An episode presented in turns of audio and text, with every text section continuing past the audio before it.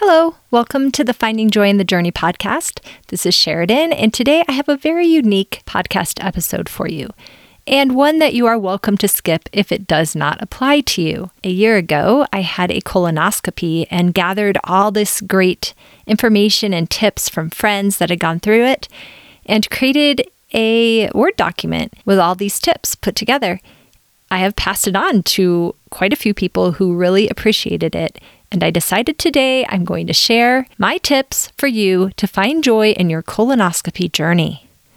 Again, there's going to be a lot of poop discussion in this episode, and it may not apply to you if you're under 50 and have a healthy colon.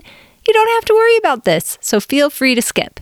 But if you're coming here because you were led to it because you're having a colonoscopy, trust me, you will appreciate the tips and tools I share with you today. So let's dive right in.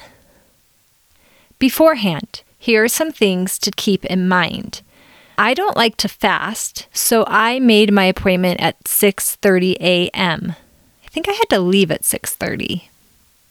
All I know is that because it was so early, I had to start my prep earlier and had to finish my second set of drinks by 1:30 a.m., which kept me pooping until 4 a.m. And then I think I had to get up at 6 a.m. or something, right? And so, in retrospect, I think I would have preferred a later appointment and been able to sleep after my first pooping round, which ended around 11, and been able to sleep a little bit, wake up, taken my second round. I think I could have slept until 5, taken my second round of drinks, and just given my body a little bit more rest between all of the pooping. That's my suggestion. Ask a lot of questions on timing and figure out what will be best for you. There are a few different options for prepping for your colonoscopy. One involves drinking a lot of this medicine that you mix with liquids. And there's one that is completely covered by insurance, but you have to drink a lot more. Then there's one where it was not covered by my insurance. It would have cost me $100 to get, but it required a lot less liquid, like a lot less drinking. And it's worth every penny because even with the less amount of drinking, it was like so much, so much, right? And then here's another option, guys. Now, this was not an option a year ago, or at least I didn't know about it. There is a pill option where you take a bunch of pills. I think you take 12 pills, and then a few hours later, you take six more pills. So, this is an option that's maybe less gross than drinking how much you have to drink with the other prep option. Again, I don't think it's covered by insurance, at least for my friends that have done it. The pills are not covered by insurance, so it costs more than, again, the giant bottle of stuff you have to add to liquid, but it's worth every penny. That's another thing that you will need to talk to your doctor about. So, this is before you even start getting ready to do it. Think about scheduling and think about how you want to do the prep. The other two things, this also goes along with scheduling, is for the day of your prep, don't plan a lot of big things. You'll be having to do a liquid fast during that day, and you might not have a lot of energy. And then at a certain time at night, you'll have to start taking your medicines and you'll start pooping. So, pretty much, I call this day one your prep day. Don't plan on any exciting things happening. Well, any fun, exciting things happening. And the second thing is for the day after, the actual day, which I call day two. Be aware you're not going to be able to drive for 12 hours afterwards. I didn't know this, but luckily I had planned on someone picking my son up from school just because I didn't know how tired I would be. And that's the second thing. You might be tired and not have much energy to do anything. I know some people, my husband felt fine right after, but I was exhausted. So give yourself some space to take a nice nap when you get home and know you're not going to be able to drive for 12 hours after your procedure.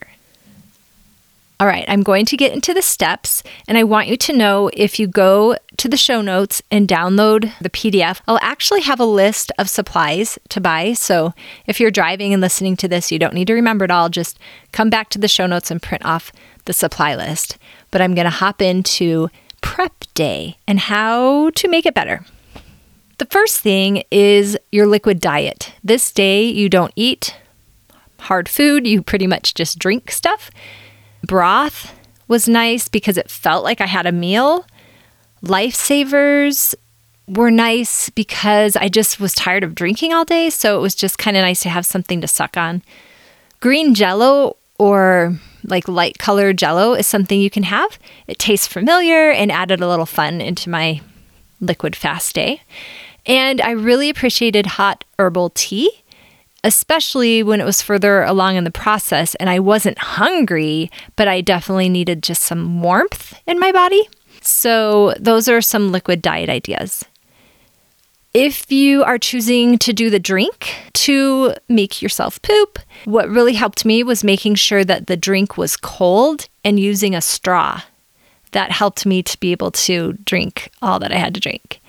And I liked having hot tea handy because it was nice to have a sip of that in between the long sips of the cold prep drink.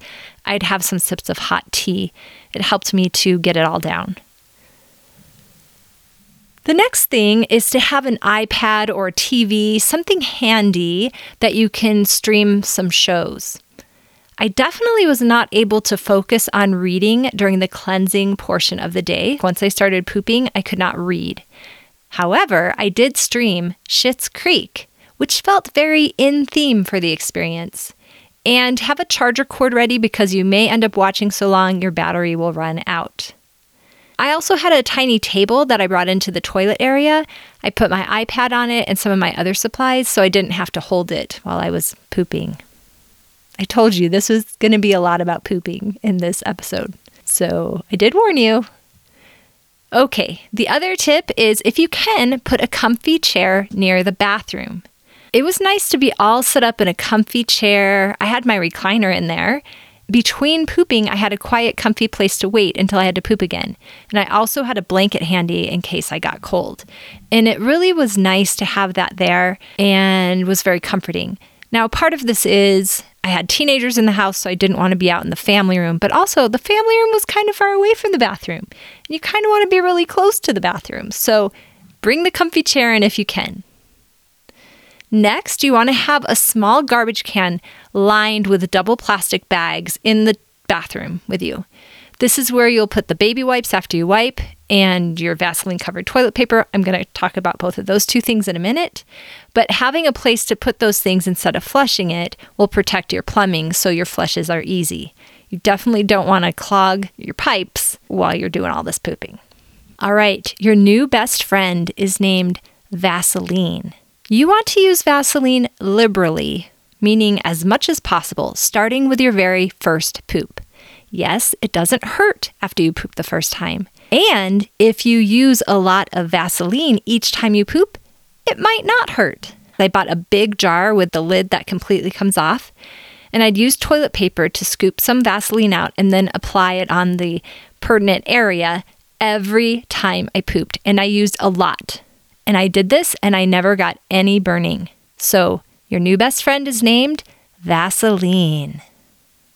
Your second best friend is named Baby Wipes.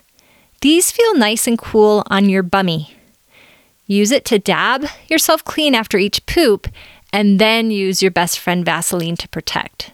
So I guess maybe I should have told those in opposite orders, but you're smart, you can figure it out. But right now, I am going to go change that on my little Word document because that order is important. Baby wipe first, just kind of dab, and then Vaseline to protect. Having a toilet bowl brush and some toilet bowl cleaner handy is nice. I briefly cleaned the toilet probably two or three times throughout the pooping experience. It somehow made things seem a bit better and it definitely cut down on any lingering smell. Again, I didn't go crazy and clean the toilet. I would just squirt a little in and swish the brush around and flush. Well, I'd flush, squirt a little in, swish. okay, you know what I'm saying. Another idea is to have Poo-Pourri handy. That's that spray you spray in the toilet before you poop, and it cuts down on the smell. Sometimes you might not have time to spray beforehand, so maybe what you do is after you flush, go ahead and spray, and then it's ready for you the next time you come into poop. It might feel comforting to just have an old towel laying down on the ground between your comfy chair and the toilet room, just in case you don't make it to the toilet in time. Oh, that's another thing. I didn't wear underwear during this cleansing out portion because I didn't want to have to take time to pull my underwear up and down. So that's another tip that maybe I'll just add in here. Underwear optional. Another option is to use an adult diaper. This could be helpful if you feel you need them during the prep while you're pooping a lot. Where I think it would really have helped me is to sleep better once I did lay down to go to sleep because I was a little worried I might have to hop up and run to the bathroom. But maybe it would have given me a little more peace of mind and be able to sleep. I did not have any, but in retrospect, I wish I had had one or two. The other time I really wish I had it is when it was time to get in the car to drive to the procedure. It feels a little nerve wracking. And you're like, what if I have to poop while we're driving there? And I think just having uh, an adult diaper to wear for the drive probably would have given me a little more confidence to just get in the car and be like, we've got this. And I didn't poop in the car. It's okay. And I didn't poop in my bed. It's just you're a little nervous because you're doing so much pooping. Okay, now we're on to the actual procedure, which I'm going to tell you is the easy part. It's the prep that's tricky, but I gave you some great tips and I know you can do it. For the actual procedure, if you're a girl, wear a skirt and some flip flops to the hospital. Some of my friends have been able to wear their skirt for the procedure. They just pull it up and they put a gown on. And so it was super easy for them to get redressed after. I don't know if all places would let you do that, but it might be possible. So for the actual procedure, again, it was easy. They checked me in, they took me back, they, you know, asked me all the questions, and then they wheeled me in, gave me some anesthesia, and I was asleep within 20 seconds. And then I was waking up and everything was done. It was easy peasy. And again, just a reminder don't plan anything for this day except to rest. Since I didn't get much sleep the night before, the day of, after the procedure, I just took a long nap and then just chilled out. Also, since I wasn't supposed to drive for 12 hours after, I needed people to be able to pick my kids up, etc. My overall impressions of my colonoscopy experience is well, it wasn't fun, but it was doable. I would say on a discomfort scale, it was really about a 4 out of 10. It was more gross than anything. I didn't feel super sick. It's just I was pooping all the time and it was gross. I already mentioned about the timing, how I wish maybe I had done it later in the day so I could have gotten a little more sleep the night before. And really having something to watch Schitt's Creek really did help. It took my mind off what was happening and kept me entertained. And the Vaseline was a lifesaver. The Vaseline was my best friend. If you just really refuse to do the colonoscopy, there is the option to do the poop in the cup test, where you poop in the cup and you mail it in, and they can test it and let you know if there's anything concerning. Then they're like, please do a colonoscopy. Well, that's better than nothing. However, for me, it was worth two days of my life to make sure that my colon is healthy.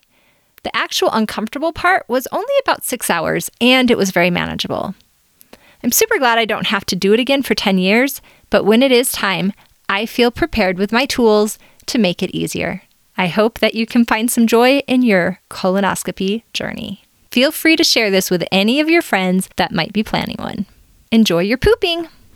I couldn't resist saying that because I always end my podcast with enjoy. Thanks so much for listening today. If you enjoyed today's episode, please share it with a friend. This is the best way for my podcast to get out in the world so more people can enjoy these tips and tools. An easy way to do that, if you have Instagram, go over to Power Up Your Prayers. You can share my Instagram post about this podcast episode on your stories or just share it with a friend or text your friends a picture and say, hey, go check out this podcast. I really appreciate all of my listeners, and I do these podcasts for you. Also, remember to sign up for my newsletter if you haven't already at SheridanRipley.com. This will keep you in the know for all the tools that I'm sharing, as well as any classes I might have coming up or other fun things going on that can help you find more joy in your journey.